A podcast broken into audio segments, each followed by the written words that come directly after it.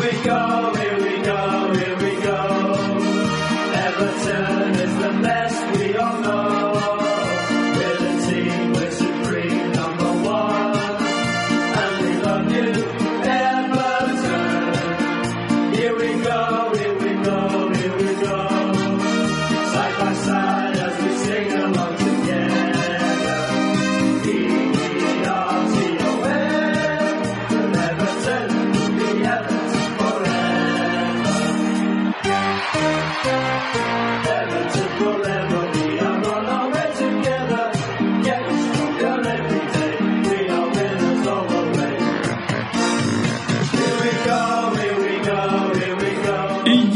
estamos una vez más en 343, el programa futbolero de radioviajera.com. ¿Quiénes estamos hoy? Pues los tres de siempre, quiero buenas estar.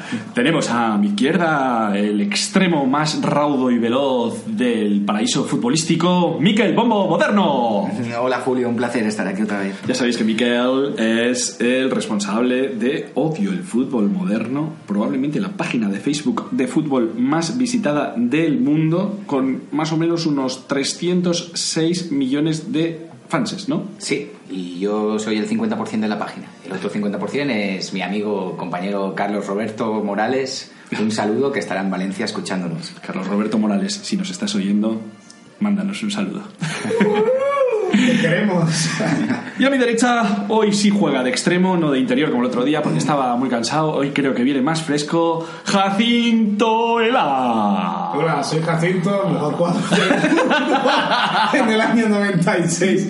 No, fuera cachondeo, he escrito un libro y está en Amazon y se llama Fútbol B. ¿Qué tal estáis? He hablado de mi libro. O sea, Jacinto quiere decir entonces que tú eras un ex- eres un exjugador de fútbol que te has reciclado en literato.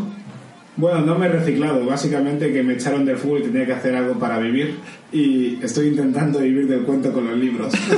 Podrías haber hecho como Donato y hacer fuerza para vivir. Llevo toda la vida haciendo fuerza para vivir y al final lo que voy a hacer es Hay, cagarme. hay futbolistas, aparte de Miguel Pardeza, que, que se dediquen a escribir libros, que los escriban ellos. Un día os, contar- os hablaré del libro de, de Miguel Párez. Pepe. Sí, Pepe Mel, Pepe Mel, además novelas. y Sí, sí, sí, sí, sí, sí, sí, sí, sí. Y, vuestro amigo Tebas. Te vas. Tiene un libro ahí. El, no eh, hacemos publicidad, ¿no? No. Eh, y entonces yo ya me presento, que soy Julio Arriaga, Ah, ar- el artista, el pintor más guapo del extrarradio y parte del extranjero también. Pero ya sabéis que mi humildad no me permite seguir hablando de mí, así que vamos a hablar de la ciudad a la que vamos a visitar hoy. Una ciudad futbolera, una ciudad con muchísimos años de historia y con muchas cosas que le han pasado. Pero nosotros nos quedamos con su nombre, Belgrado. Belgrado, wow. Los Balcanes. ¿Qué os parece? La capital de Serbia. Sí, sí, yo recuerdo cuando la Yugoslavia del 87, el Mundial Juvenil. Esa Yugoslavia, esa Yugoslavia podría haber ganado bastantes cosas, ¿eh? Sí, Si, bueno, si llega a permanecer unida. claro. Pero Muchos sabéis, futbolistas de, de Serbia, de Croacia, de Bosnia han pasado por la liga, por lo menos. Y sobre todo, pues, pues eso, ya que estamos en Belgrado, Sí, han, sí, han venido muchos futbolistas de, de tanto del Estrella Roja hoy, como del Partizan. hoy nos vamos a quedar en Belgrado con sus dos clubes más famosos, aunque hablaremos también de alguno más. Y diseccionaremos cual precisos cirujanos todo lo que pasa sobre el fútbol en esa gran ciudad. Nos vamos ambientando un poquito, Julio. Venga, ¿qué música vas a poner? Pues vamos a poner una canción del Partizan. ¿vale? Vamos. Una versión. Empezamos con el Partizan. Kakav pogodak, draga Lamancija! Do polski udarac i Partizan vodi sa 2-1. Od prvog dana otac učio me je Da moj život čitav crno-beli je Na svetu ne postoji ništa vrednije. U srcu nosit ću partizan za uvek Volim partizan, samo partizan, partizan, moje drugo ime je. Volim partizan, samo partizan, partizan, volet ćemo za uvek ale, ale, ale,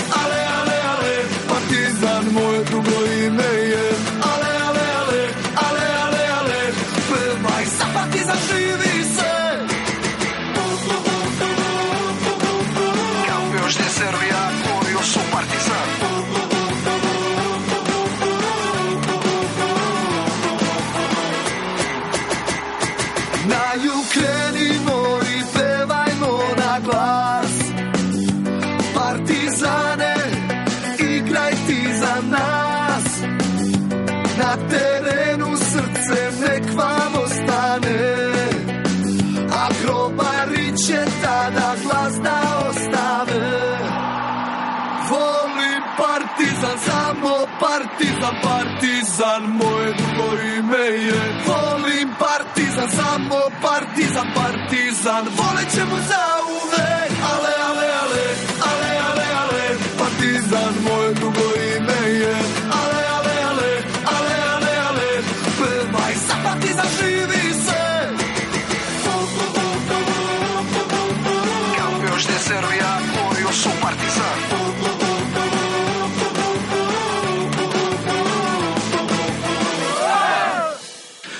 Este temazo de, del Partizan de Belgrado, Sí, bonita versión, ¿no? nos vamos a hacer del Partizan lo de la Estrella Roja. Esta es, esta es la gran duda de hoy.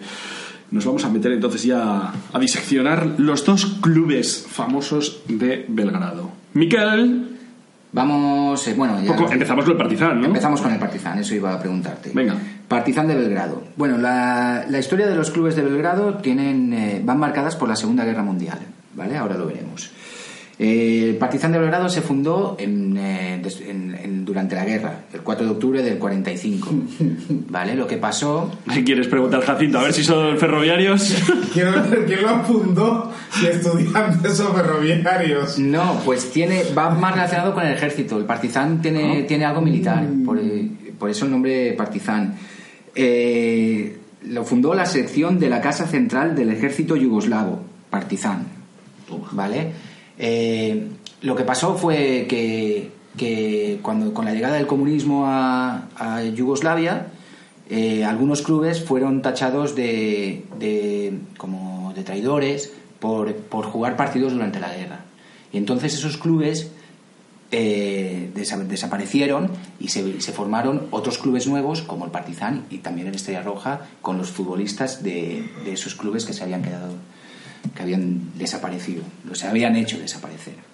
¿Vale? El Partizan es uno de ellos, 4 de octubre del 45 y en los 50 y los 60 fue un gran eh, fue un gran club a nivel europeo. Bueno, Incluso hubo una final de Copa de Europa contra, contra el Real Madrid. La recuerdo. Es, es la sexta, me parece. Sí, sí. la sexta. Bueno, ¿recuerdas? Allí, allí estuve yo. Sí, sí. Eh, el escudo, un círculo azul, curiosamente con una estrella roja, ¿vale? Sí, sí, es un, un escudo que, ha- que ha ido evolucionando y que, y que, y que llevó el- incluso el nombre del ejército yugoslavo alrededor de- del, del círculo. Es curioso porque en el escudo que, que aparece por internet y tal, se lee Partizan en el alfabeto que nosotros entendemos y Sí. también en el cirílico. Así. Eso será a lo mejor lo más moderno, ¿no? Pronto ya lo Me pondrán en imagino. chino, en árabe, según, Claro. según quien, quien venga a invertir, pondrán. Bueno, y que no pongan Coca-Cola Se está llevando más a hacer el escudo sin ninguna letra. Que es lo Sí. estamos viendo con los equipos que están haciendo al el Atlético de más- Madrid Sí. o bueno la Juventus lo que ha hecho ha sido poner Joder, la su J y sí. la, la J y Bueno, a mí me eh, parece una aberración eso Bueno, bueno, Italia siempre ha sido innovador en el tema de diseño. O sea, Sí. lo de la Juventus a mí me tiene, tiene parte de gracia, ¿eh? Porque. No está currado, como diseño, eh, diseño gráfico es muy guapo. Y te sugiere, como te sugiere el escudo anterior incluso. venga no me vengáis con cuentos no vengáis con cuentos modernos ¿eh? que bueno, estamos hablando de un club que se llama Partizan de Belgrado histórico 11 ligas yugoslavas 5 copas yugoslavas luego 15 ligas serbias 4 copas serbias creo que de- desde el fútbol desde la creación del fútbol serbio es el dominador Eh, también tiene un colombino en el 76 Hombre, ¿Vale? Y la final de la Copa de Europa que jugó contra el Real Madrid. Podríamos, podría haber sido el. Y empezó ganando, ¿eh? el empezó ganando. Empezó ganando. Pues seguro que tuvo algún arbitraje sospechoso. Oye, oye, oye, oye. Y- Si era por esa época, algún empujoncillo por ahí fuera del área cayó. Nah, nah, nah. ¿El, el campo? ¿Qué tal es? El campo eh, es mediano, 36.000 espectadores, ¿vale? Y lo que, lo que No sé si es el antiguo, el de siempre, o es algo más moderno. Esto no. Mi equipo de datos no me lo ha proporcionado. Tú no, verdad. tú no te preocupes, que ya están, están que lo miren ahora, ¿no? ya la- están trabajando los becarios con en, la el, fibra óptica de- en el de estadio megas. en el estadio Partizan. Vale. Y el uniforme, pues así como el Benirredra. Eh, rayas blancas y negras y pantalón eh, negro. Jo, qué velocidad son nuestros becarios, o sea, es increíble, os lo agradecemos mucho. No os decimos los nombres porque sois, 2012? sois demasiados. El, el- el- el estadio, el Partizan, se inauguró en 1949, pero después se renovó en el 98, teniendo una capacidad de 32.887 espectadores y todos sentados, Todos sentaditos como marca las nuevas normas del fútbol. como marcan los cánones. Parece de- que a Miquel no del- le gusta que, Es que a mí- estén sentados. No, a mí me gusta ver el fútbol de pie, hombre. Sí, el entiendo que metro era- siempre sentadito, ¿no? En ¿Eh? el metro no, en el metro voy de pie siempre. Siempre voy de Con, to- con todas las señores mayores, a- las pobres con las bolsas Sí, y todo. y digo, a ver, a saber quién se ha sentado aquí. Sí. Voy de, y voy de pie. No te gustan los asientos calentitos, ¿no? Oye, basta. Bueno, el nuevo, el nuevo estadio, el nuevo estadio que hay proyectado se aprobó en 2005 la demolición del estadio de ahora y van a construir uno que bueno va a ser 36.000 espectadores, hotel de 5 estrellas, o sea vamos Miquel, a ti esto, esto, ya, esto ya te va a poner Seguro- muy nervioso. Seguro que hacen alguna final de la Supercopa Europea por ahí. Multicines y nueve pistas de tenis. Pues paren, paren esto, que aquí Julio o- Oye, pensaba no- que era pintor, pero parece arquitecto. Pero nueve pistas de tenis me sorprende. ¿Hay, hay algún tenista así famosillo, no? De que de Belgrado o... Eh, hombre, Djokovic es, eh, Ni idea. es eh. croata o... A mí el tenis, No sé, la verdad... Es que odio el tenis moderno. Me quedé, me quedé de Emilio Sánchez Vicario y Agassi. El, el amigo, el amigo bien joven, tú. Joder, a ver, mira, mira la, barbari- la barbaridad que acabamos de hacer en Belgrado. O sea, estamos hablando de Belgrado y Novak Djokovic nos dicen nuestros becarios que es que es de Belgrado. Pues por eso, él seguro, que, seguro se- que es del Partizan. Se ve que no podemos hacer un, un programa de tenis, ¿eh? Oye, Carlito, ¿tú conoces algún futbolista que haya jugado en el, en el Partizan? En el Partizan Mijatovic, tío. Mijatovic. Y el, y el nuevo Mijatovic. O sea, Dragan Siric. Lo, lo- lo mejor que hizo en el Barcelona fue un tiro al palo contra Valladolid. Uy, casi. Me acuerdo más de que jugó en el Valladolid también. Bueno, tiramos a la Bueno, estrella roja. Estrella Roja. Fundado también en 1945, el mismo motivo, durante la Segunda Guerra Mundial, por miembros de la comunidad juvenil antifascista de Serbia Unida. ¿Vale? Eh, Yo tengo equipo. y ya te, ya te lo pillas, ¿no? Yo creo que aquí va a ser difícil entonces elegir. y, y se vistió de rojo y blanco eh, por la Yugoslavija, que era uno de los equipos desaparecidos y, y se- y el, el Estrella Roja cogió futbolistas y símbolos del Yugoslavija, ¿vale? Eh, se- digamos que se formó con sus restos. Eh, el escudo ha evolucionado también, pero siempre, claro, el nombre Estrella Roja, es que le quisieron poner estrella de nombre, solo. Y dijeron, como eran comunistas, dijeron, si, si vamos a ser una estrella, vamos a ser una estrella roja. Claro que sí, hombre. Vale. Me parece perfecto. Sí. 19 ligas de Yugoslavia. 8 ligas de Serbia. 12 copas de Yugoslavia. 3 copas de Serbia. O sea, digamos, eh, de- desde que juega en la liga Serbia, ha ganado más ligas el Partizan, pero ha ganado más copas el, el, el Estrella Roja. Y tiene una Copa de Europa, eso sí. El Partizan no pudo porque se topó con el, con el Real Madrid. El, eh, el Estrella Roja se la ganó el Olympique de Marsella en una final mm, no demasiado bonita que acabó en los penaltis. Y, Pero yo, yo la vi entera porque, claro, estaba jugando Robert Prosinski. Sí, sí. Y estaba Dragan Stojkovic, que había sido una leyenda en el Estrella Roja, estaba jugando con el Marsella. Es verdad. Y se negó a chutar el penalti, porque dijo, si lo marco no puedo volver a Serbia. Y si lo fallo me matan aquí mismo en Marsella. O sea que Lo va a chutar tu tía, le dijo al entrenador. Oye, y el campo de, de la Estrella Roja sí que tiene historia. El pequeño Maracaná. El pequeño Maracaná es un campo de 56.000 espectadores. Ahí han pasado cosas realmente importantes, como, como fue el panencazo. El panenca, Sí. cuando le tiró el, el penalti aquel a Senmayer, de Sí. esa manera, la cuchar- cucharilla, fue ahí en el pequeño Maracaná. Y allí también Rubén Cano marcó el gol de, de para clasificar a España en el a la Mundial del 78, un centro de Cardeñosa. tibia, ¿no? Rubén, sí, le pegó, le pegó bien, no sé si le pegó bien, o sea, el- el- la dirección del balón fue buena. Yo creo que le da con la tibia. Puede darle, pero el, el, el balón salió fuerte y, Sí, sí, y- y bien. Y bueno, eh, fue también recordado por el botellazo que le pegan a Juanito cuando Juanito le están increpando y Juanito pues contesta. Sí, les hace como gesto, hace el, un gesto el- dedo para abajo a lo, Sí, el a lo dedo Julio César. ¿no? Sí. y le, oye, aciertan bien. Y le pegan- le pegan una Di buena. que Juanito tenía un buen bolo de toda esta forma. igual igual no, no fue tan difícil acertar. tío tiró con los ojos vendados incluso. Verán cómo le doy. Le dio de lleno, joder. Y oye, hay que decir que el Estrella Roja ganó la Copa de Europa, pero después ganó el Intercontinental claramente 3-0 al Colo Colo chileno, ¿eh?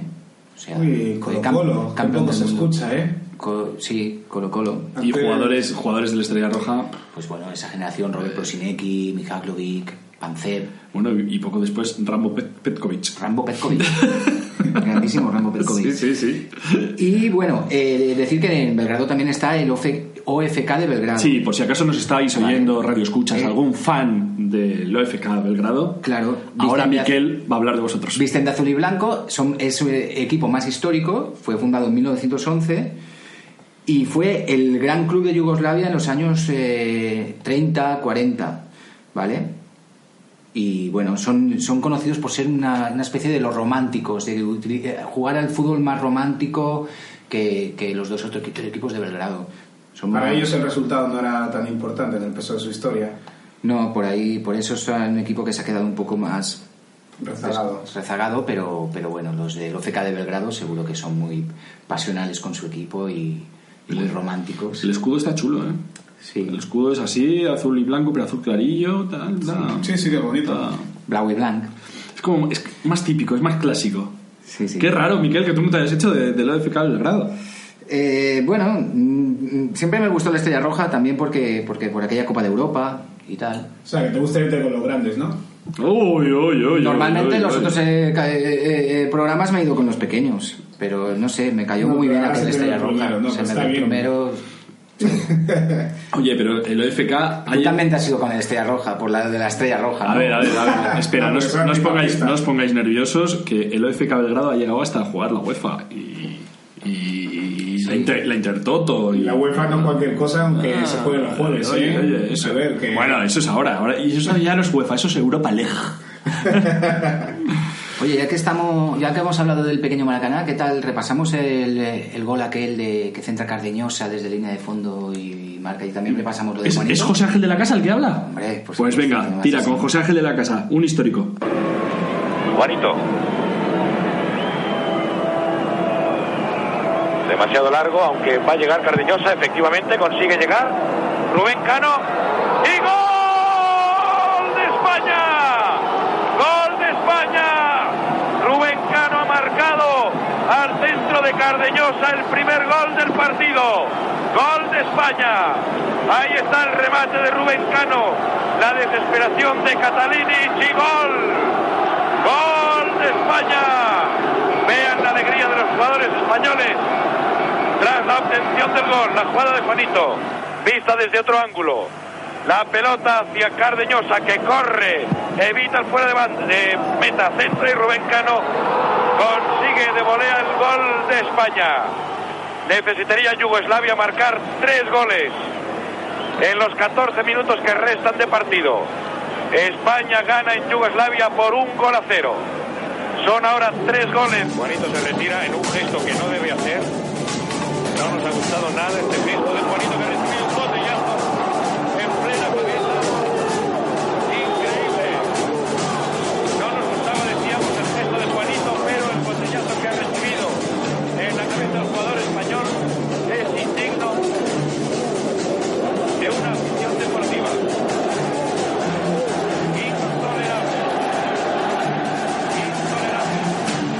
343, el programa futbolero de radioviajera.com y como os, padre- os podréis haber dado cuenta, José Ángel de la Casa no gritaba así los goles. José Ángel de la Casa ahí no estaba. No, no, porque a ver, José Ángel de la Casa yo creo que el único gol que ha gritado un poquito ha sido el de señor. ¿Ese cuál es? ¿El de Malta? El de de Malta. Malta. Tongazo. Los, de... los demás no los gritaban, ¿no? Y, y Cardeñosa, que es el que mete el centro perfecto a Rubén Cano, que se le recuerda luego por el fallo, pero era un pedazo de jugador. ¿eh? Pedazo de jugador Julio Cardeñosa de la cantera del Madrid, por cierto. Tenemos que decir que el narrador de ese partido histórico fue José Félix Pons, por eso le dio más, más enjundia a ese, a ese gol. Y llegamos al momento de 3-4-3, a la sección favorita por todos nuestros radioescuchas. ¿Cuál es? El once histórico. El once histórico, por la que nos mandáis esas cartas diciéndonos que por favor, cómo nos hemos podido olvidar de tal o de cual, cómo habéis podido ponernos de lateral derecho a este. Y bueno, tenemos esos fallos, pero podéis seguir diciéndonos de todo. Hoy empieza el once histórico de Belgrado, Belgrado. Beograd. Bueno, vamos allá, con el portero. Eh, el alto. número uno. Primero el sistema, el sistema. ¿De qué Guau, va? el sistema- Hoy jugamos con un 4-5-1, ¿no? Más o menos un 3, No, 3 no, 3 6, 1. Eso es un poco- 8, 7, 9. ¿Eso es Eso, es, qué? eso es un teléfono erótico.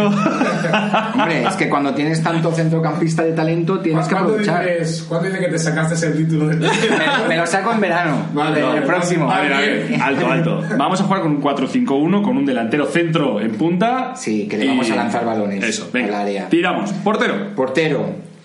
A ver, este portero le ha parado dos penaltis a Maradona. Uy, solo con eso igual debería ser el- nuestro portero del once histórico total. Total. El de todos los- Creo que es el único que puede haber dicho eso.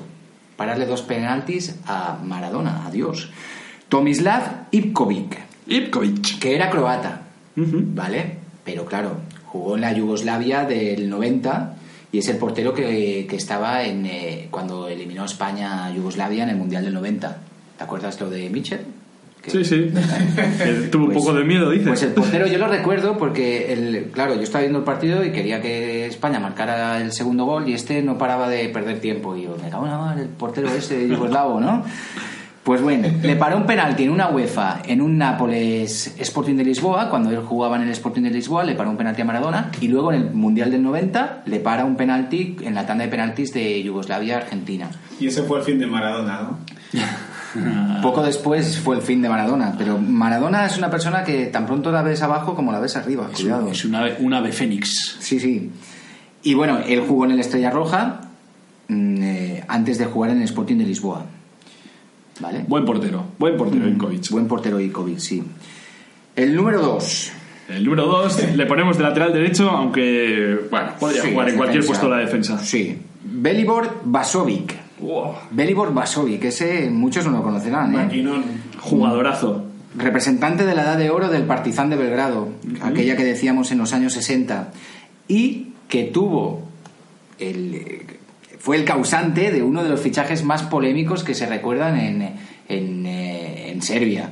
¿Cuál fue? Pues Imagínate. pasó del Partizan a la Estrella Roja, que eso es traición máxima, eso es un figo. Y pudo salir a la Es, calle. es un figo, un figo bastante gordo, No, ¿eh? ese no pudo volver a casa nunca, ¿no?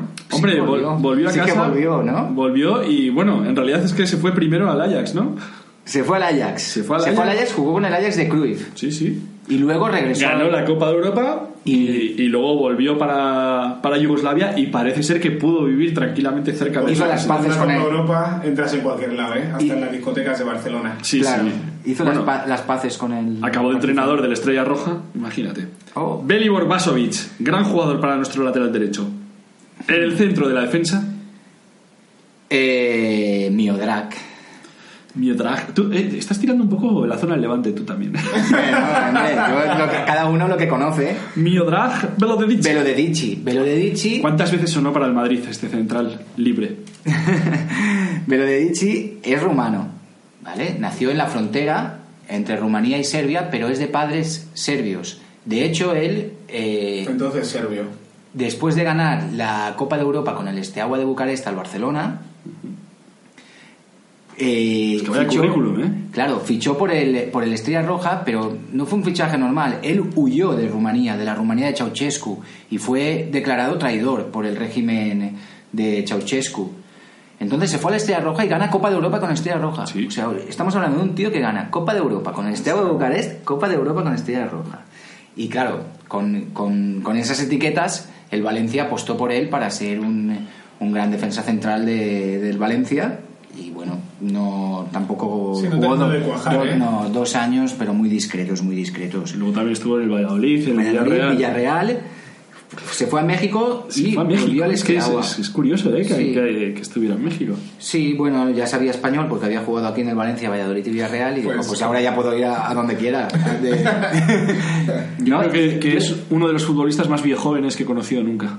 Sí. Sí, tenía la misma cara con 19 años que con... Y además no se expresaba nunca. No. No lo veías enfadado, no lo veías Sí. feliz, ¿sabes? Como si estuviera en shock. le recuerdo Era un poco gol. Chuck Norris. Le recuerdo un gol con el Villarreal, el Villarreal cuando vestía pantalones azules y jugaba en segunda, ¿vale?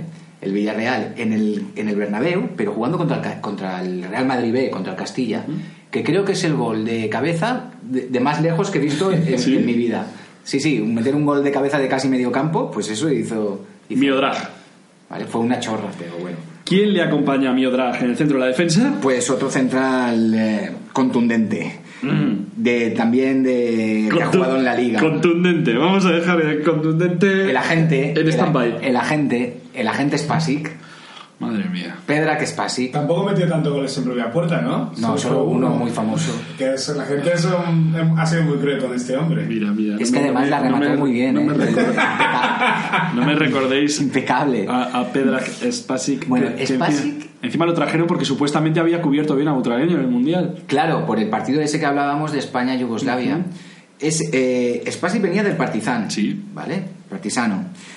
Y, y viene y, y- y- estaban espiando a, a- a otro futbolista, el, el- el Real Madrid. El Madrid normalmente a un media punta, claro. Claro, que, eh, no sé si era Stojkovic o Savicevic y, y total que algún iluminado del Real Madrid dijo, mira ese que marca a Que- Butragueño, que eso es lo que neces- necesitamos. Que necesitamos un central, hombre. ¿Y que, y que venía como sustituto de Ruggeri o se- De Ruggeri vino en el 90 90 Sí, claro. Claro, sería el sustituto de Ruggeri. Sí. Y bueno, pues además futbolista calvo, con entraditas, cuerpo... Bueno, con entraditas tenía ya. Sí, ya. Estaba... No le hacían ni en Turquía un milagro. Y Yo me acuerdo que en su época en Osasuna, porque después de Madrid Sí, sí, en Osasuna estuvo tres años. eh, eh, Era cuando hacían el día después un concurso de futbolistas eh, feos de la liga. Sí. A día de Y hoy ahí, sería- ahí se pasaron. se pasaron un poco. A mí eso no hoy no se podría hacer, ¿eh? No. No, porque son todos guapos. Sí. No, Pero- más que nada porque socialmente no se aceptaría. No, no. no. No, no. A se pasaron. Ahí, a mí no me gustó, pero... pero Bueno, Spasic, vamos a decir. Spasic estaba en todos los concursos de un- decían, era- decían que era un central marcador de los de antes, de esos de que con un marcaje individual le ponías con el delantero y que no se preocupara más del juego más que del delantero y ya está. Pero en el Madrid, al principio lo vendieron como un tío que sabía sacar el balón. Jugaba- balón. y vamos, y porque era zurdito y que podía jugar incluso de lateral izquierdo. Sí, es que lateral juega cualquiera. El Madrid jugó 22 partidos y hubo varios partidos que dijeron, a ver, el problema que ha habido con, con Pedra es que le hemos puesto de central y no, vamos a ponerle lateral. Bueno, bueno, portería. bueno, bueno, bueno, bueno, bueno, aquello. Bueno, estuvo tres temporadas en Osasuna y, cin- y después en el Atlético Marbella donde jugó cinco Este- partidos. esto es curioso, en el Atlético Marbella fue el que lo compró aquel tío que era un Y- alguien de barcos y tal. que- Sí, pero eso fue... Y al final fue un chasco. Sí, sí, fue un desastre. Fichó buenos futbolistas, pero no... Bueno, buenos futbolistas fichó a Spasic. Sí, alguno, algún serbio más fichó, me parece. Claro. Eh, y luego se retiró en el Radniki, porque él antes del Partizan se había formado en el Radniki. Vamos, vamos a olvidar, a olvidar este centro de la defensa con el lateral izquierdo que hemos puesto un buen jugador. Un buen jugador. Sí. Aunque hay alguna discusión aquí en, en 3-4-3. Bueno, vamos con el número 5, Bradislav Ivanovic. Ivanovic. Ivanovic, ese jugador Ivanovic. del que lo recordaréis por haber estado casi una década en el Chelsea. En el Chelsea no es, no es fácil estar una década y más en, en el fútbol moderno. En, Sí, este en es un currante, Chelsea, ¿eh? un currante de fútbol. Estuvo de 2008 a 2017 en el Chelsea. Eh, bueno, viene del OFK de Belgrado. Hemos puesto un integrante de- del, del, Del tercer equipo, del Discordia, de Belgrado. Discordia, sí. Entre OFK y Chelsea estuvo en el Lokomotiv ruso y, y todavía está en Rusia porque está jugando en el Zenit. Mm. Pero Ivanovic además tiene, tiene goles históricos en eh, la Champions con, con el Chelsea. ¿Sí? Sí, sí, sí. Y sí. casi todo qué debe ser de cabeza. Mm. Porque este De entraba, iba de cabeza, va genial. Todos Sí, los- no, no, un tío valiente. Todos los de Belgrado van de cabeza, se ve. Sí, menos Spasic, que iba Bueno, no, también. a su propia portería. Pobre chaval. Solo una vez, solo una vez. Venga, vamos al centro del campo, que ahí es un centro del campo de calidad. Vale, claro, vamos con una leyenda de la Estrella Roja. Y tenemos cinco integrantes, además, en el centro del Sí, campo. sí, va, va a haber mucho toque por ahí. Y el primer... Igual necesitamos más de un balón. Sí. y algún cigarrillo. Porque Oh, el número 6, Robert Prosinecki. Oh, ¡Qué jugador! Prosiquito. ¡Qué jugadorazo! Qué jugadorazo. Jugadorazo. Pro- problema con las lesiones, pero... Mira, eh, os voy a contar una anécdota ya que estamos aquí. Sí. Allá en los tiempos de Benito Floro en el Madrid, fui un verano a la antigua ciudad deportiva a ver entrenar al Madrid. Y ahí estaba Motragueño, por supuesto, al que se dirigían casi todas mis miradas. Estaba Michel, estaba Zamorano, creo que estaba allá, puede ser. Pero estaba Robert Prosineski. Y en una de las jugadas iba pisando el balón con esa, esa forma característica que la pisaba, la pisaba. Caracoleaba. Sí, jugaban ahí en, en a lo ancho del campo, o sea, era un partidillo bastante tontorrón, con Floro gritando como si estuviera en Lleida, o sea, ya gritaba así, que era, no sé por qué se ponía así de nervioso. Y cuando estuvo cerca de nosotros, yo llevaba mi primera cámara de vídeo, le empecé a grabar acercando el zoom y me paré en la raja que tenía en el muslo. O sea, él ya había estado una temporada en el Madrid y ya, Sí, es ya verdad. se había lesionado. Pero se había lesionado muscularmente y en aquel entonces directamente operaban. Operaron, salió mal, volvieron a operar, la cicatriz volvió a crecer, volvieron a operar y tenía una cicatriz inmensa en el muslo. Lo increíble es que siguiera Lo jugando. increíble es que jugó hasta el Mundial 2002. Eso es, lo, lo increíble es que siguiera jugando el hombre, porque, porque cambió totalmente su forma de jugar. El tío en el Estrella Roja era un- chutaba desde fuera del área. Era- Con el Madrid ya, los chutes desde fuera del área eran las típicas bombeaditas a ver si colaba y el portero estaba un poco Sí, adelantado. midiendo todos los esfuerzos a la hora de Mm, chutar. claro, claro. Él era es, es croata, empezó en el Dinamo de Zagreb y el Estrella Roja eh, hizo coleccionó a los mejores futbolistas, eh, las mejores promesas que había en el fútbol yugoslavo y, y reclutó a del, del Dinamo de Zagreb a Robert Prosinecki. Construyó ese ese equipo que, que ganó la Copa de Europa con, con un Robert Prosinecki sensacional, que era un todocampista total. Y, y Pero, bueno, pero es lo que tú dices, al final todo el equipo jugaba para él. Cuando llegó al Madrid mucha gente se creía que era alguien veloz, tal, que, que soltaba el balón rápido y no. No, no. Él era, él era de dame el balón, espérate un poquito que la piso aquí, ahora le regateo a ese, espera que ahora me la paso por detrás. Y lo hacía muy bien eso, pero. Uno de los primeros partidos que jugó eh, después de la primera lesión que tuvo, casi nada más llegar, fue contra el Barça. Y mete que un gol de metió un gol falta, de ¿no? falta Sí. espectacular y después se resintió otra vez. Sí. ¿Os acordáis con los del el Forza Barça del programa? Hacían cambios de esa Prosinecki. Claro, sí. Le han hecho muchas bromas y hacían un anuncio también del prosiquito, un muñeco, ¿no? Sí, era- no sé si era un coche Y o- lo sacaban fumando en el día después y, y bueno, Hombre, fumar fumaba. sí. Y fuma, creo, todavía. Eh, estuvo en el Madrid del 91 al 94, luego fue al Oviedo, Sí. hizo muy bien en Sí. el Oviedo, muy bien, y entonces ficha por el Barça de Cruyff. Sí, ¿Vale? Esa, una de las, Fue una jugadita que. una de, que- una de que las le- típicas de Cruyff que se dieron creía la carta que, de libertad. que lo iba a sacar de, de los y- que y- no le sacó el Madrid. y yo me acuerdo un, un partido, un Gamper, cuando lo, cuando lo ficharon, que, que jugaron un Gamper y el, el- el- entonces el Gamper lo jugaban semifinales y final. Y la semifinal la jugaron contra, contra el Hajduk Split. Ganaron 5-0, me parece, o 5-1 el Barça. Hizo, hizo un partidazo Prosinecki, que yo digo, madre mía, el Barça lo que ha fichado. Pero claro, lo que ha fichado era Robert Prosinecki, que se lesionó a los tres partidos de liga por ahí. En aquel entonces había mucha mucha guerra si era Prosineski o Prosineski. Sí. Tú te has quedado con Prosinecki. Y yo veo. Depende, depende del día. Yo- tengo Prosinecki apuntado. Y yo también, Prosinecki. Y jugó en el Sevilla de- después Joder, también. verdad. jugó, jugó en el Sevilla, jugó, jugó después en el estándar de Leja, en, en En el. Portsmouth inglés. En el Olimpia Ljubljana, en buena- Eslovenia. Una muy buena carrera Cam- a pesar de su físico. Sí, ¿eh? sí, sí, sí. Campeón mundial juvenil con Yugoslavia en el 87 y luego jugó a los mundiales de 90, 98 y 2002. Los dos últimos ya con Croacia. O sea, carrerón de Prosinecki a pesar de las lesiones. Y goleó con todos sus equipos, ¿eh? Sí, sí.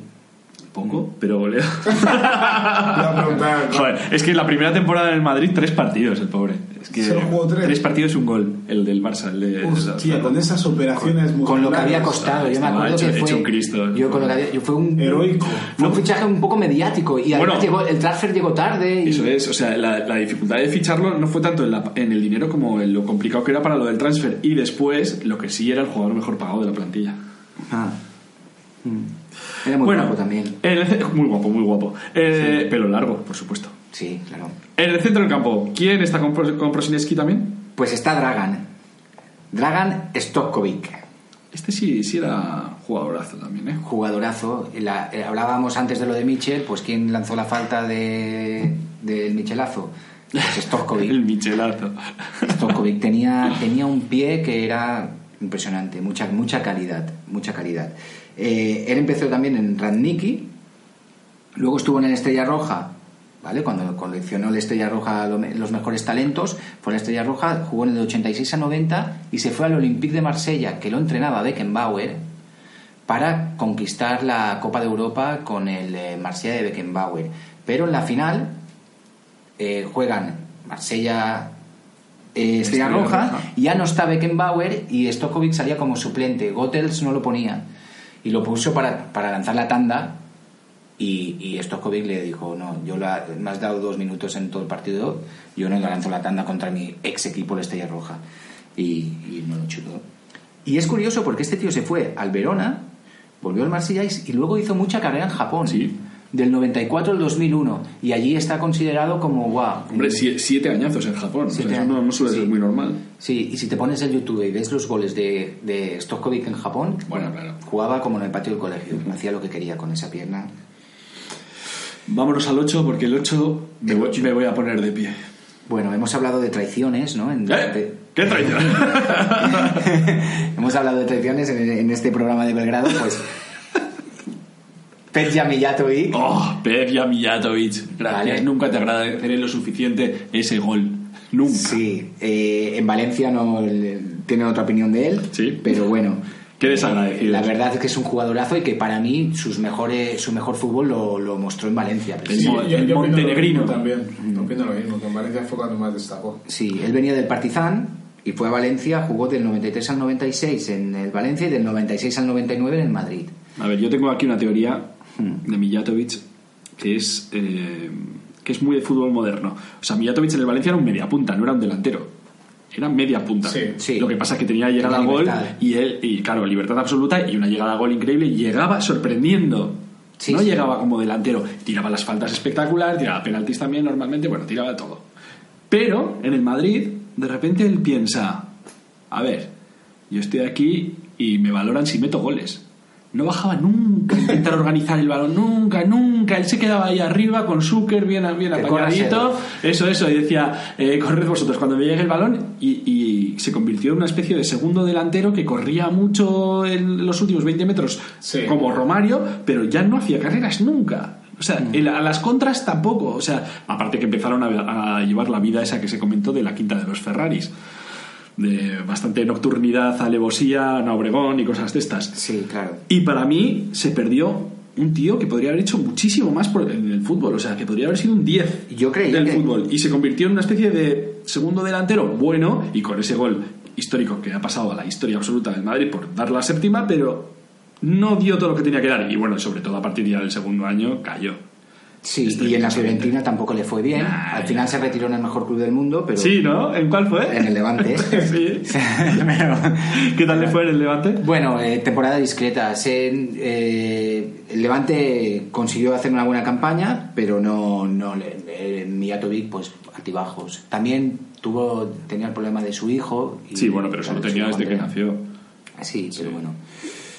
Y bueno, Mijatovic. Peja Mijatovic, gran jugador el montenegrino. Pero le escondemos la gomina, ¿no? Ese gol, bueno, ya no se echa gomina ahora, ¿no? Que lleva pelo afro entonces. Ahora, Ostras, creo que ya... Cuando estaba en el Madrid de, de, De secretario técnico. secretario, Ah, eh, está ahí. vale, llevaba está. todavía el Bueno, chupado por bueno, ahí. bueno, eh, a, Peña- a Mijatovic nunca se lo tomaron en serio en ese puesto y gracias a él llegaron Marcelo, Higuaín y Gago en ese en esa Bueno, Gago. En, en esa apertura de, Sí, de sí. fichajes invernal.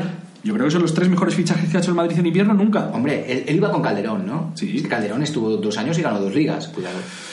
Sí, bueno, aparte de los, ¿Cuántas ligas ha ganado Florentino? de los chanchullos que ¿Cuántas ligas ha ganado Florentino en- Sí, pero no entremos en los chanchullos Hablamos que se de hicieron en ligas. las asambleas y Sí, eso, sí, eso porque, estuvo muy mal, fatal. Se dice siempre que Mijatovic lo que pasa que llevaba un, un italiano, que no me acuerdo cómo se llamaba, de, de ojeador, que era el que hizo todos estos apaños. Baldini, Baldini, Baldini, Baldiri o algo Baldini. así. Y Bueno, de fichar a Marcelo con 18 años, a Higuaín con 19 y a Gago con 20, Gago porque de las lesiones lo mataron, pero...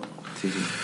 Pero bueno, no venían de cualquier lado, ya venían de internacionales juveniles por ahí, ¿no? Mm, Bueno, eh, Marcelo poco a poco había jugado y Higuaín había metido dos goles en primera. O sea, Higuaín había jugado poquito. muy, muy poco. Vamos, vamos al 9, al delantero que, al que le vamos a tirar Espera, balones. no, al delantero lo dejamos para el final. Vamos a acabar nuestro 4-5-1. Nuestros, Vale, los pues dos centrocampistas. más. Vamos con el 10. Sí. Se lo ponemos a Dejan Savicevic. Savicevic. Savicevic, que también del Estrella Roja, campeón de Europa con el Estrella Roja. No me caía muy bien a mí este hombre, pero bueno. Bueno, no le recuerdo tampoco ninguna ida, salida de tono ni nada. No, pero, pero es era un extremo ahí. No sé, habla más alto, tú. No, no, tenía mucha clase, tenía mucha clase, mucho talento. ¿Cómo definiríamos al futbolista serbio? Ese era un artista, ¿eh? ¿Qué? La verdad que era un ¿Te artista. parece un artista, Sí, me parecía pintor, tío. Sí, tenía incluso planta de pintor. En realidad es otro montenegrino, es como Mijatovic. Sí, pero claro, jugó en el Hombre, Estrella Roja, y hay que recordarle un gol un histórico. gol, iba a decirlo, cuando jugó en el Milán del 92 al 98, muy querido en Milán, muy buenas temporadas en Milán y es el autor del 92 al 98. Sí, Es sí, que Pero tuvo, estuvo lastrado, ya, jugadores en los equipos. estuvo ¿eh? lastrado ya por las lesiones ya al final, ¿eh? Tuvo muy mala pata también con lesiones. Te he dicho yo que tiene físico de Sí. pintor. Estamos viendo que, que los futbolistas eh, eh, serbios son eh, talentosos, pero tienen un problemita con... Pero no, no, no, es, eh, no, no solo futbolistas serios, sino jugadores de esa época, cuando tenías un problema eh, físico, se alargaba más porque la diferencia con los jugadores que hay ahora no es que se cuiden más, sino que hay más tecnología para prevenir. Mm, bueno, pero díselo, díselo Bueno, a sí, ya, pero igual, ¿cuál, cuál no fuma en primera división? En una plantilla, el 70-60% de jugadores fuman, ¿eh? Sí. Sí, ¿tú crees? Claro, lo que no fumar sentado ahí en el, mi- en el mismo campo, pero fumar, eso está a la orden del día. Dinos nombres, Jacinto, dinos Nos nombres. estás haciendo ahí... ¿Pero qué pensáis? ¿Que Yo que solo creía- de naranja o Yo creía que solo fumaba Matié. No, no, Nico, por eso, entrado. por eso Matías ya pasa de todo, porque dice, aquí fuma todo el mundo y solo me dicen a mí. Bueno, Pues sí. eh, Bueno, y el golazo que mete en la final del Copa Europa al Barça, que Zubizarreta Claro. todavía está diciendo por dónde cae esto, ¿eh? No sé si caen melones, pomelos o balones. Y se lo metió en... Eso, eso fue un golazo, sí. Lo sentimos por nuestros aficionados culés. Y pasamos al número 11. El número 11, otro centrocampista, ¿eh?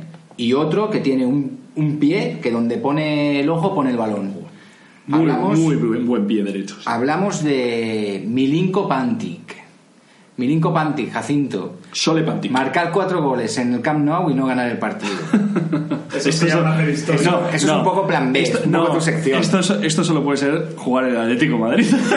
También hay que ser del Atleti para sufrir. ¿No es la cara que se le quedó en el vestuario cuando entró y todo el mundo le felicitaba? no, no quiero ni pensarlo. Pobre, pobre. Es que no me imagino meter cuatro goles en el Camp Nou y perder el partido.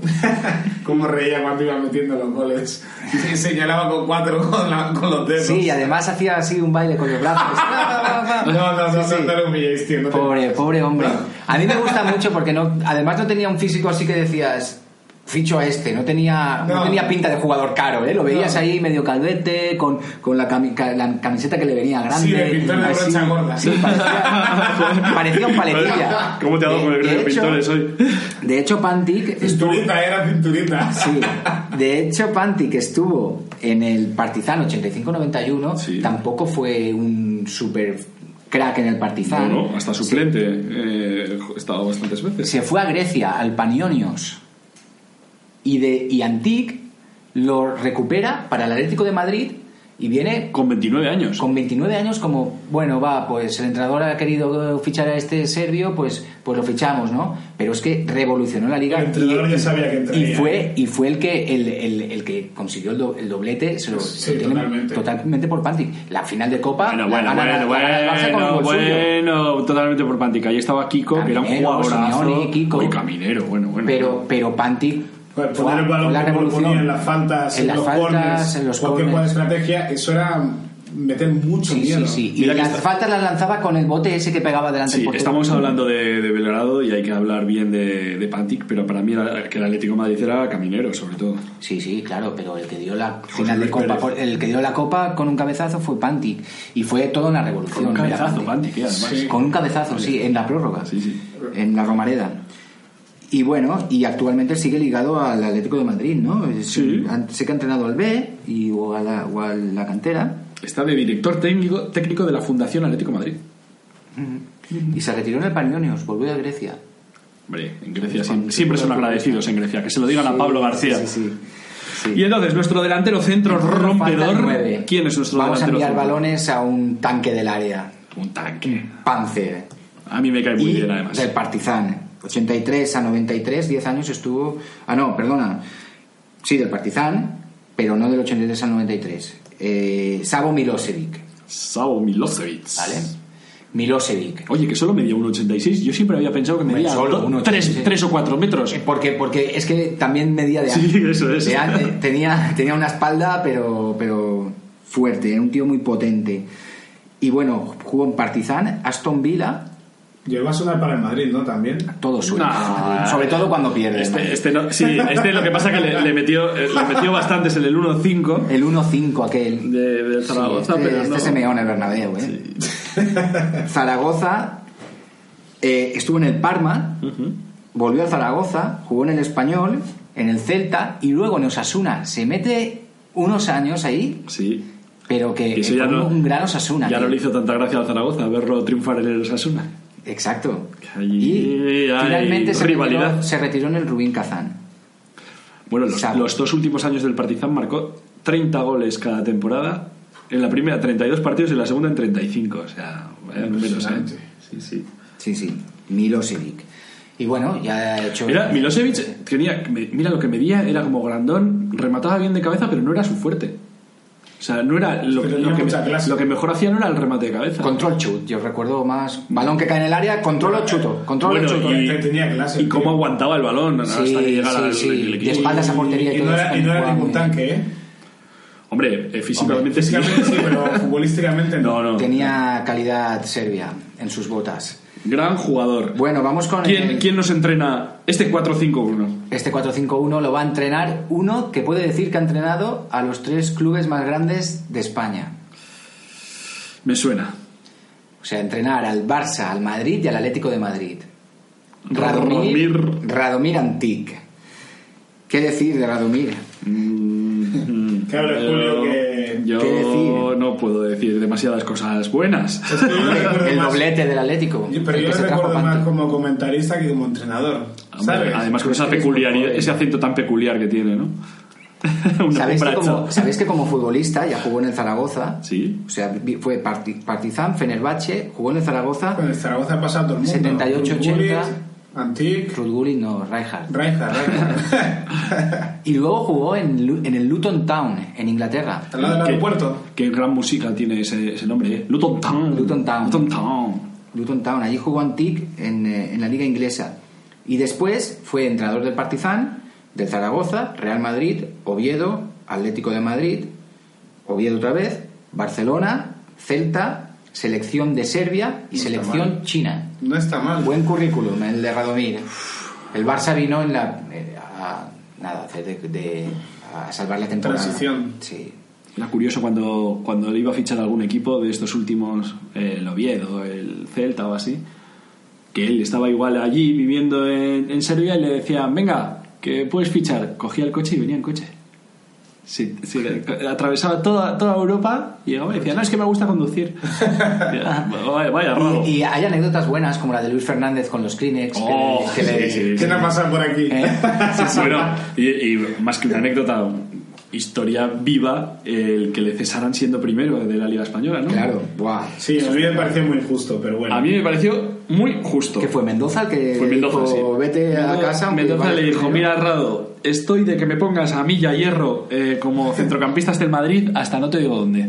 Así que te vas. Y luego llegó Tenerife. Y luego llegó Tenerife y, y tuvieron que tragar. Pues bueno, ya hasta aquí hemos llegado con el 11. Un once histórico histórico de verdad. Sí, nos vale para competir un poquito más allá de la UEFA. Con Champions League podemos competir con este equipo. Bueno, no sé, depende, depende cómo, cómo estén de implicados. Habéis Ima- metido a Spasic, ¿eh? Este equipo es top. Ah, sí, es verdad. Hemos, espera, metido a hemos metido a pero, Spasic. pero de portero está Ikovic, tranquilo. Vale. Sí, y si están entonados Mijatovic, Milosevic, Prosinesky, Los sí, sí, sí. A balón parado, a balón parado hay mucho A peligro. balón parado, a balón parado arrasamos. Incluso igual Spasic puede nos meter un hemos gol. dejado a Sinisa porque ya lo, lo Ah, metimos claro. en otro programa, pero también a Rambo Petkovic, Oh, que hizo gran Petkovic. carrera, Sí, sí, sí. gran carrera en Brasil, cuando ya parecía que, que no iba a hacer nada. Y bueno, también a un bota de oro, a Skoblar, Y, y no, hemos, no hemos metido al átomo Oñegovic. o a no sé si es croata o serbio, pero eh, también nos hemos Serbio, serbio. a Nikola Zigic, el alto aquel que Ah, jugaba en el Racing de Santander Sí, y Valencia, que hizo el dos sacapuntas con Munitis. Sí, es verdad. sí. Bueno, ¿con qué nos vamos ahora? Pues nos vamos con una canción sobre fútbol serbio, Muy bien. ¿vale? Pero una canción moderna.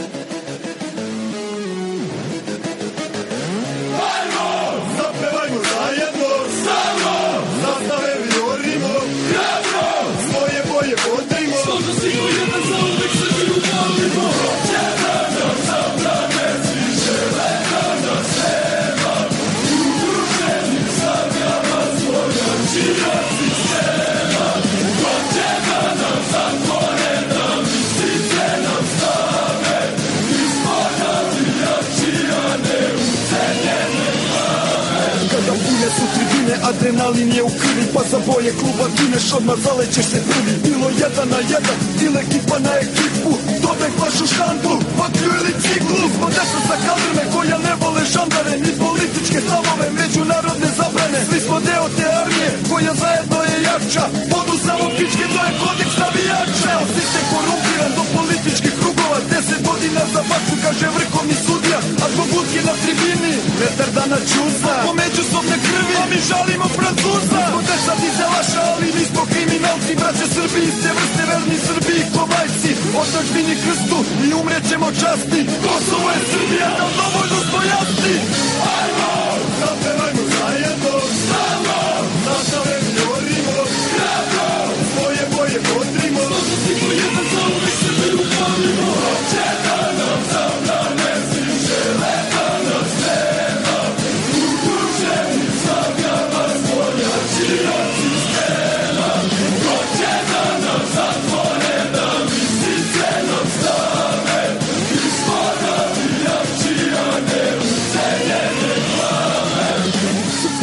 De vuelta en 343, el, el programa futbolero de radioviajera.com. Y nos metemos de lleno en la sección fútbol, el undécimo arte, porque ya sabéis que nosotros en 343 pensamos que el fútbol es arte, ¿o no? Sí, y nunca mejor dicho, de la boca de un pintor. No solo pensamos que el fútbol es arte, sino pensamos que eh, las diferentes expresiones artísticas también tienen legitimidad para hablar de fútbol. Y en este caso, que estamos en Belgrado, hemos seleccionado dos eh, trabajos artísticos que hablan de fútbol. Uno es un relato que se llama Belgrado Y 1976. no lo vas a leer, por supuesto. Ni loco. eso, lo, eso lo leeréis vosotros. No, no hagas eso, porque se lo dice y no, no. lo lees. Es un relato que se llama Belgrado 1976 que está dentro del libro Llenad la Tierra. Es de Juan Carlos Márquez, editorial menos cuarto. ¿Y de qué va la, la historia de Belgrado 1976? A ver si lo adivináis, Jessicas Fletchers. ¿Qué pasó en 1976 en Belgrado? Panencazo. Ah, Panencazo, panenca. en realidad no va tanto de Panenka, ¿no? Sino de Sepp, habla de Sepp Mayer, el portero de, de aquella selección. Están en la final de la Eurocopa de 1976, pero el autor, Juan Carlos Márquez, habla de qué pasó en el día anterior a ese panencazo, con tal, y cuenta una historia que no os podemos spoilear. O sea, tenéis que buscarlo.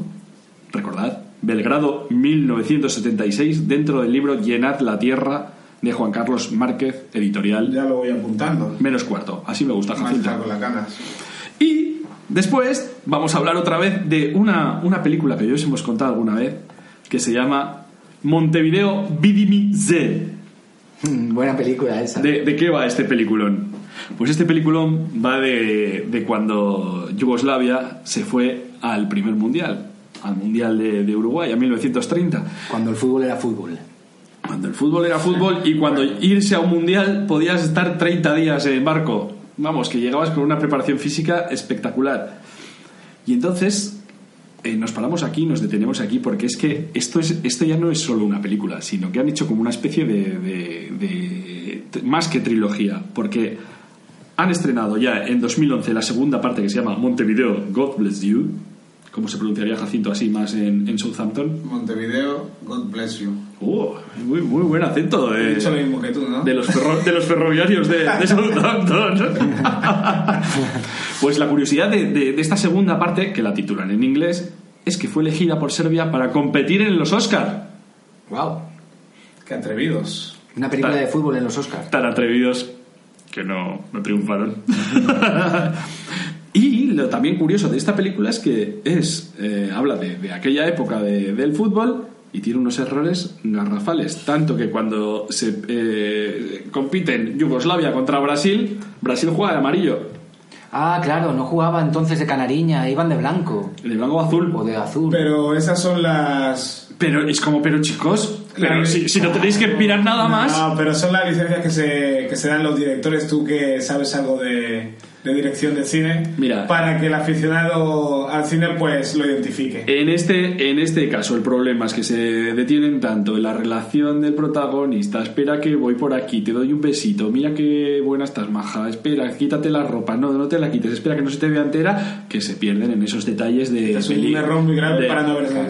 Claro, ¿eh? de, de película de, de. Antena 3 a la tarde un domingo de, de- resaca. Sí, y no, no. y no, no puede ser, no puede ser. Pero os la recomendamos porque hay que verla. Y si no, os podéis ver el tráiler que os lo vamos a poner. ¿Por qué os vamos a poner el tráiler ahora mismo?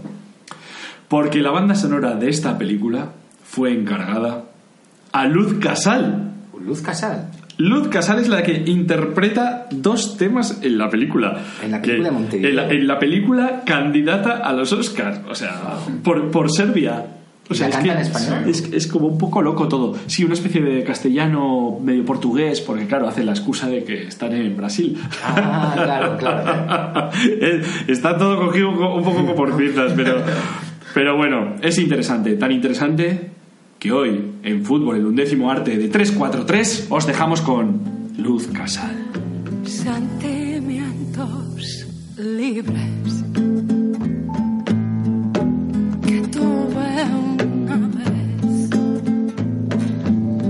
La gloria conquistabas sin lucha. En los brazos tiernos del gran triunfador.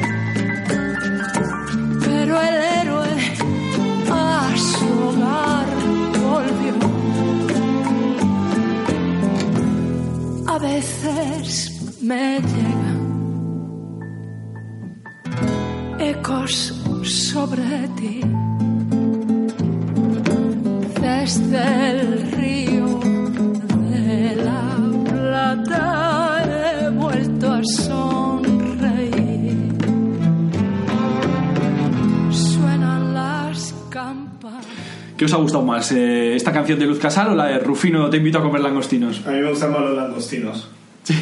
A mí los langostinos también me gustan. ¿Y Luz Casal no tenía sus discos tú en casa?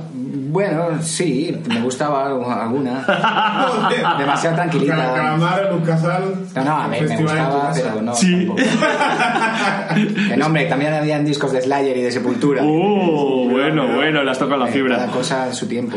Bueno, a ver, seguimos, ya sabéis, en 343 el programa futbolero de radioviajera.com y nos metemos de lleno en Fútbol B, la sección en la que Jacinto Ela, ya sabéis quién es, Ay, ¿Qué? Ya está. nos cuenta las historias de futbolistas que tenían unas expectativas creadas determinadas y no consiguieron cumplirlas, por H o por B. Hoy os traigo a Sasa Kursic, que es un jugador, evidentemente, de- del país que está, bueno, de, de Belgrado, y que es de la quinta de los Prosineki, Prosineki, Boban, Zucker, Mijatovic y todo esto.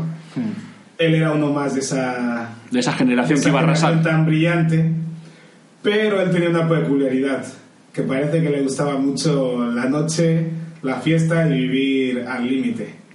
El rock and roll.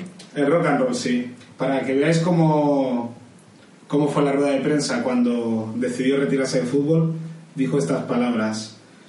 Dejo el fútbol sin haber cumplido la treintena porque quiero dedicarme a follar. y, y también dijo que si alguien quería que volviese a ponerse las botas, que no le ofrecieran 10 millones de libras, sino 15 mujeres procedentes de todos los rincones del mundo para que pudiera hacerlas felices y satisfacerlas como nunca antes las han satisfecho. Eso lo dijo en rueda de prensa, el Sí, colega. dijo, a ver, Como si los futbolistas no follaran. Eso para empezar. a ver, a ver. a ver. Pero también dice que no podía alcanzar un orgasmo viendo a un compañero de equipo. Como, a ver, como actividad me parece muy respetable. Sí, sí. Y pero añadió, añadió. Pero la cosa cambia si me ofrecen a Cindy Crawford. Aunque la presión va por dentro. Ahora mismo si pienso en el fútbol solo me traen malos, malos recuerdos. Eso ya lo decía en su biografía que por lo visto es muy interesante porque cuenta muchos detalles de, de lo que era su vida nocturna.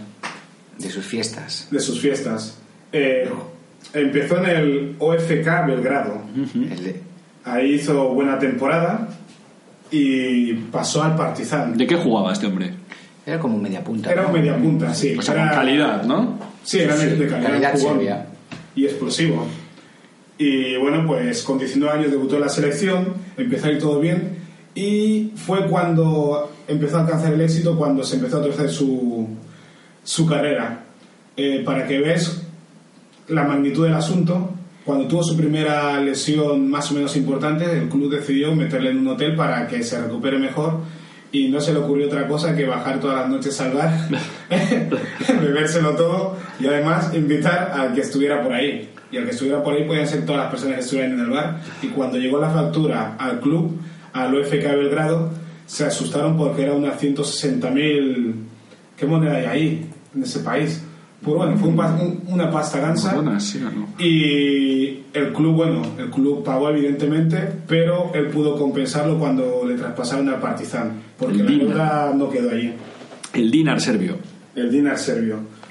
Pues él debutó en la selección con 19 años, como he dicho antes, pero no tuvo mucha continuidad en la selección, se perdió esa generación porque dicen cuando prohibieron a Yugoslavia jugar en el Mundial, ¿no? No, es la Euro del 92 que por la guerra Yugoslavia no puede ir y va a Dinamarca. Que dicen que esa Eurocopa hubiera podido ser el gran escaparate de Kursic y los demás. Sí, pues él dice que le jodió la UEFA porque no pudo ir a esa Eurocopa, aunque en los registros se ve que él no era un asiduo a la selección ni mucho menos, y que no saben por qué, por qué dice eso. Dicen que más que nada es porque es un boca chancla.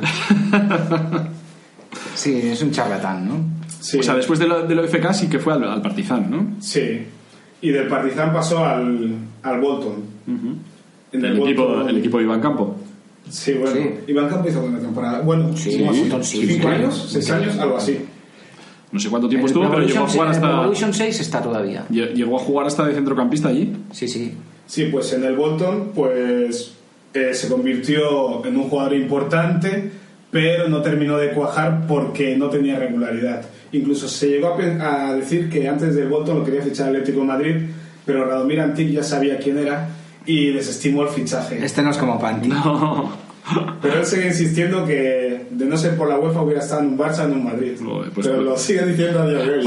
Pues, sí. En Madrid. Es un pues, poco rantanplan. la, la- la noche madrileña para él, vamos, habría sido espectacular. Y bueno, al año siguiente lo convenció Milosevic para que fuera a Aston Villa, pero ahí tampoco cuajó la cosa. Eh, pero bueno, él lo pasó bien porque tuvo alguna aventurilla, por llamarlo así de una manera, como contratar un autobús de dos plantas con algunos compañeros y llenarlo de chicas y pasearse por, por la ciudad. Por Birmingham. ¿Qué, qué os parece? Bien, bien, un fiera el tío. Y bueno, también tiene sus escarceos con la cocaína, el éxtasis, el alcohol, las prostitutas. Y se enamoró de una stripper. Y decía que le importaba más el amor que, que el fútbol. Es que es un hombre que quiere repartir mucho amor. Pobre. Y bueno, y. ¿Y Sí. qué más tenéis por ahí? Porque- Siguió en el Crystal Palace Me y, y acabó parece- en el Metrostars. Sí, Crystal Palace estuvo. Y en Metrostars, según tengo entendido, también algunas juergas con personajes americanos importantes como el señor Dennis Rodman Y el rapero Puff Daddy.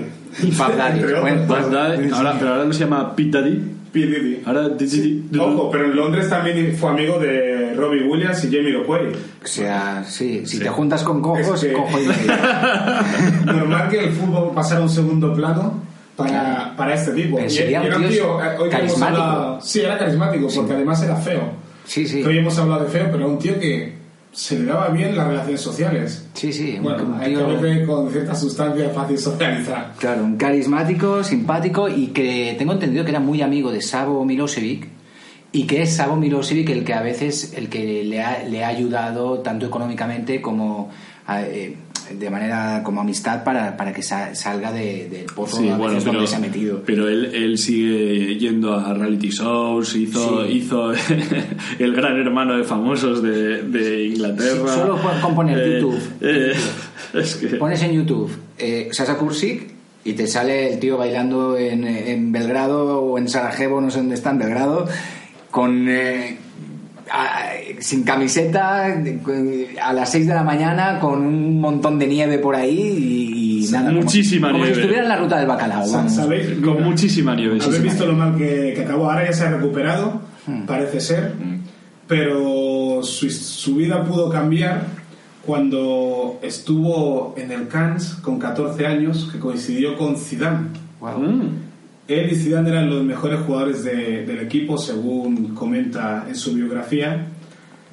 Pero él tuvo que marcharse porque no tenía disciplina y, cada vez, y dice que cuando vio a Zidane meter el gol en la final de la Copa Europa de volea, él estaba mendigando por las calles en esa época, no tenía ni para comer. Buah. Fíjate cómo es Qué la historia para uno y para otro. El fútbol B. Así es. Mm. Sasa Kursic, esperamos desde aquí, desde 343, que te vaya lo mejor posible y que sigas repartiendo No, amor, pero claro. decirle que sea lo mejor posible para él puede ser malo, ¿eh? Bueno, pero que sigas repartiendo amor, eso tampoco, tampoco está mal, hombre. Lo del resto que se lo quite, lo del amor que lo continúe. Sí, Y de fútbol B siempre saltamos a, al 10. al 10. Al 10, al jugador histórico de Belgrado. Traigo un futbolista que no es muy conocido, pero mucho, mucho talento. O sea, hemos- Muchísimo. Hemos hablado de unos futbolistas en el once histórico o en la historia mm, que la gente reconoce más como futbolistas buenos serbios. Pero este, wow, muy bueno. Y no era tan rantanplan como Kursic. No, no, no, no. Este era, este era un hombre de cuadriculado y de tener una vida ordenada. Milan Jankovic. Jugó en el Real Madrid. Ya el nombre es de ordenado. ¿eh? Milan Jankovic, pero claro, es que es que es ordenado. Nació un 31 de diciembre de 1959. Míralo. O sea, que es Capricornio. y Los Capricornios son ordenados, No, quiso- terrenales y muy mentales. ¿Tú eres, tú eres- tú eres Capricornio, ¿eh, Miquel? Yo no, pero conozco a algunos Capricornio. Ay, te sabes bien todas estas Tengo cosas. algunos ¿eh? Capricornio cerca, sí, sí. Luego, luego nos cuentas nuestros horóscopos. Sí, soy yo, yo un Raymond Domenech de, de todo esto. es verdad, Domenech. Joder. bueno, Pero bueno, eh, a Milan Jakovic le, recor- le recordamos todos los madridistas con, con alegría y cariño. sí, aunque, Aunque- su paso fue efímero por el Real Sí, Madrid, pero sí. bueno. Hombre, estaba lo, lo de los dos extranjeros y entonces, claro, no, no podía competir en eso. Era muy difícil nacionalizar a Milan Jankovic. Sí. Llegó en juveniles a la Estrella Roja, ¿vale? En los años 70. Y tuvo una cesión al Maribor esloveno, pero bueno, regresó a la Estrella Roja y ya se consagró allí en la Estrella Roja, al tiempo que estudiaba económicas, cuadriculado, mental, Vale. lo hemos dicho. Eh, se sacó la carrera de económicas, aun siendo futbolista, ¿eh?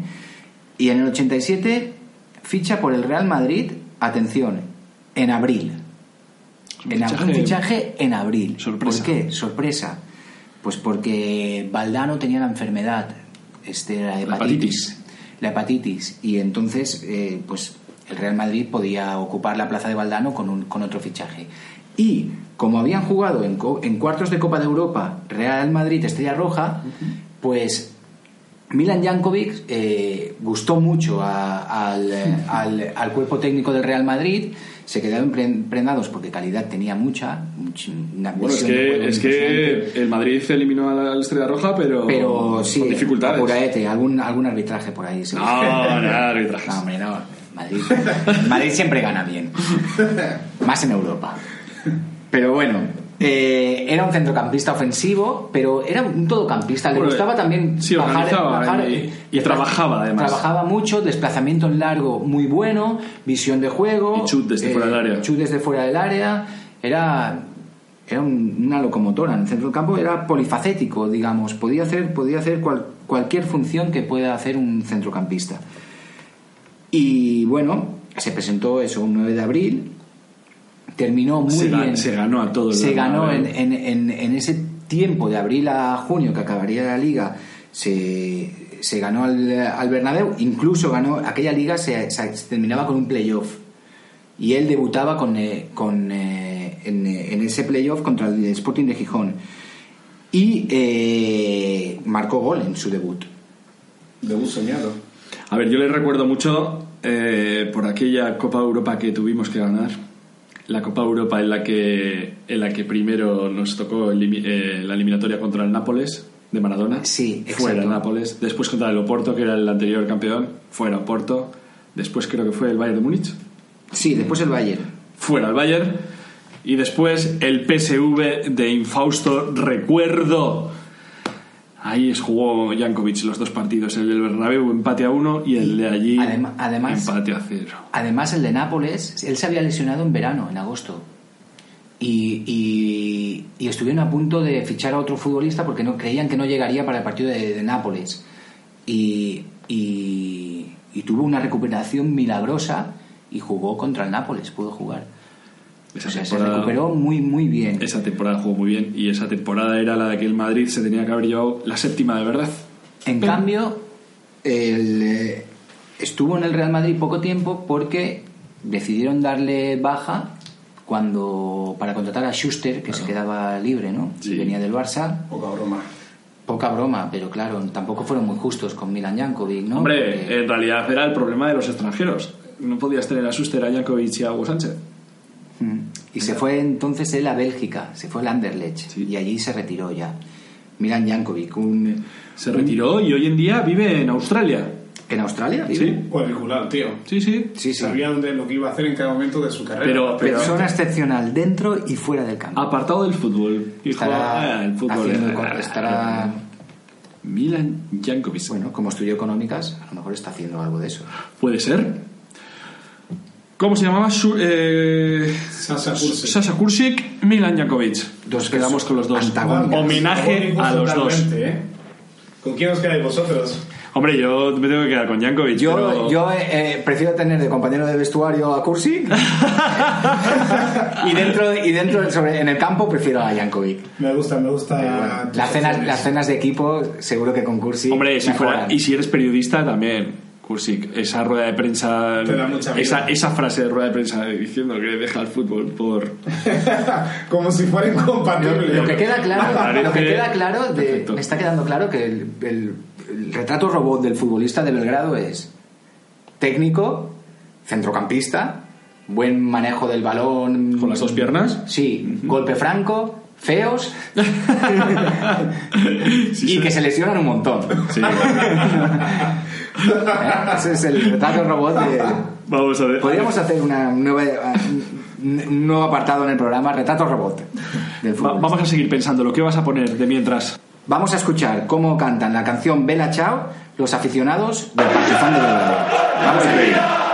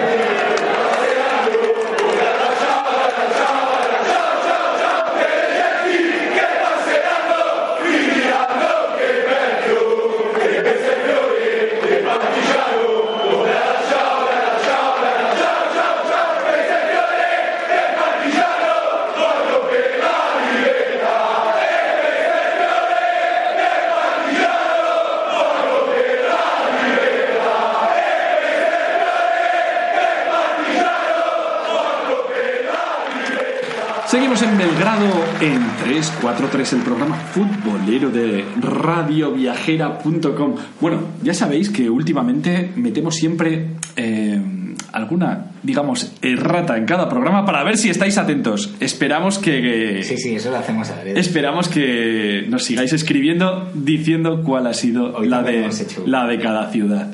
Y si encontráis muchas, escribir muchas veces y nos lo decís. Y vamos... Nos podéis escribir, ya sabéis, por fax, por email, por WhatsApp, eh, por... Deberíamos empezar a dar un email, ¿eh? Sí, no, que lo envíen a Radio Viajera. Sí, radio, radioviajera Que punto- contesten los becarios. Eso es, punto com. Y nos adentramos en la, última, en la última sección del programa, que cuál es, es la del debate tertulia, en la que, de forma asesina y criminal, nuestros dos extremos se ponen a favor de algo o en contra de algo y vamos a ver quién gana. Hoy, estando en Belgrado, nos hemos retrotraído a aquella selección juvenil de Yugoslavia que arrasó en Chile. En Chile fue, ¿no? Sí, la Copa, en la Copa del Mundo aquella en, el- en la que parecía que venía una, una generación que iba a ser indestructible. Le ganaron a Brasil, creo. tío. Siguen siendo Pero, indestructibles en nuestro corazón. pero llegó el problema de los Balcanes y entonces aquella selección se, se terminó. Suena suave el problema. Cada Hombre, uno se fue a su... sí, no vamos a, a adentrarnos en, en la guerra que hubo, en la cruel guerra. Entonces, ¿qué pensáis? Que aquella selección, si llega a haber seguido, a haber continuado como una selección unitaria con aquellos excelentes jugadores, podría haber llegado a ganar un mundial, una Eurocopa, de los de verdad, o sea, no de los juveniles, sub-21 y tal, o por el contrario, creéis que ya con las generaciones de, de selecciones que hubo después, pues no, y eh, no, no podrían haber hecho nada. ¿Quién va a defender el sí? Yo, hombre. Miquel, ¿tú defenderás que sí, que podía haber ganado? Sí, claro. Es que, a ver, es fácil. Entonces, Jacinto, tú defenderás que no, que esa selección se habría, habría sumido en el fracaso. Sí, sí, defiendo que no podían haber hecho nada. Bueno, ¿quién quiere empezar? Empiezo yo. Empiezo yo y, y lo voy a acabar pronto. Es muy fácil. Ya había sido campeona del mundo juvenil, puede ser campeona del mundo profesional. Vale, toma, toma la bola para ti. Bueno, eh, yo ya sabéis que soy imparcial. No eh, digas nada porque pero tengo un punchline que. Jacinto, que lo más- tienes- más la, corto todavía. la tienes votando. Yo quedé campeón del mundo con mi equipo con 14 años y el año siguiente estábamos jugando contra el AM de Lleida y nos costaba ganar. Esto ha sido. Ha sido buena, la No verdad. sé si parar este debate ya y- Debate. y, que, y que se termine. El Autofrascas ha llegado muy temprano hoy. No, el, el- el español de Jacinto jugaba para Jacinto, hombre. Sobre todo para un extremo jugaban, ¿no? Balones a Jacinto. Era, era culpa La, de Yugo- la Jacinto. Yugoslavia del es. 87 jugaba de otra manera. Yo creo que, que esa Yugoslavia, por mucho que destacaran tantos juveniles, no tenía todavía los miembros para ser campeona del mundo, porque pudimos ver cómo España, para quedar campeona del mundo, tuvo que ganar un Mundial Sub-20 y luego fueron campeones del mundo a nivel absoluto. ¿Cuántos años después? Eh, 18 años después. ¿Sí? No, Sí, sí. 10 ah, no 10 10 años después, perdón, 10, 10. Desde que fue campeona de juvenil. Sí, ¿cuán- pasaron 10, o sea que en el 98 podría haber sido campeona Yugoslavia. Si hubiera Que, Cro- que pero- Croacia, que Croacia llegó a ser. A ver, a ver, a ver, a ver, no, no, no, alto, pero España ha tenido unas, unos resultados bastante buenos de en juveniles y en, selecciones inferiores. en todas, Y, claro. y- y no había ganado nada. Claro, pero se juntaron un montón de generaciones poco a poco y España fue creando ese gen campeón. En este caso es más, más eh, curiosa la historia, precisamente por eso, porque eh, la selección no se rompe de forma eh, por lesiones o por lo que sea, sino se rompe por una cuestión política que se separan las, la- se separa una selección en, en cinco. Vale. Continúa, Jacinto. que estás No, diciendo. continúa tú. Vale, yo os digo.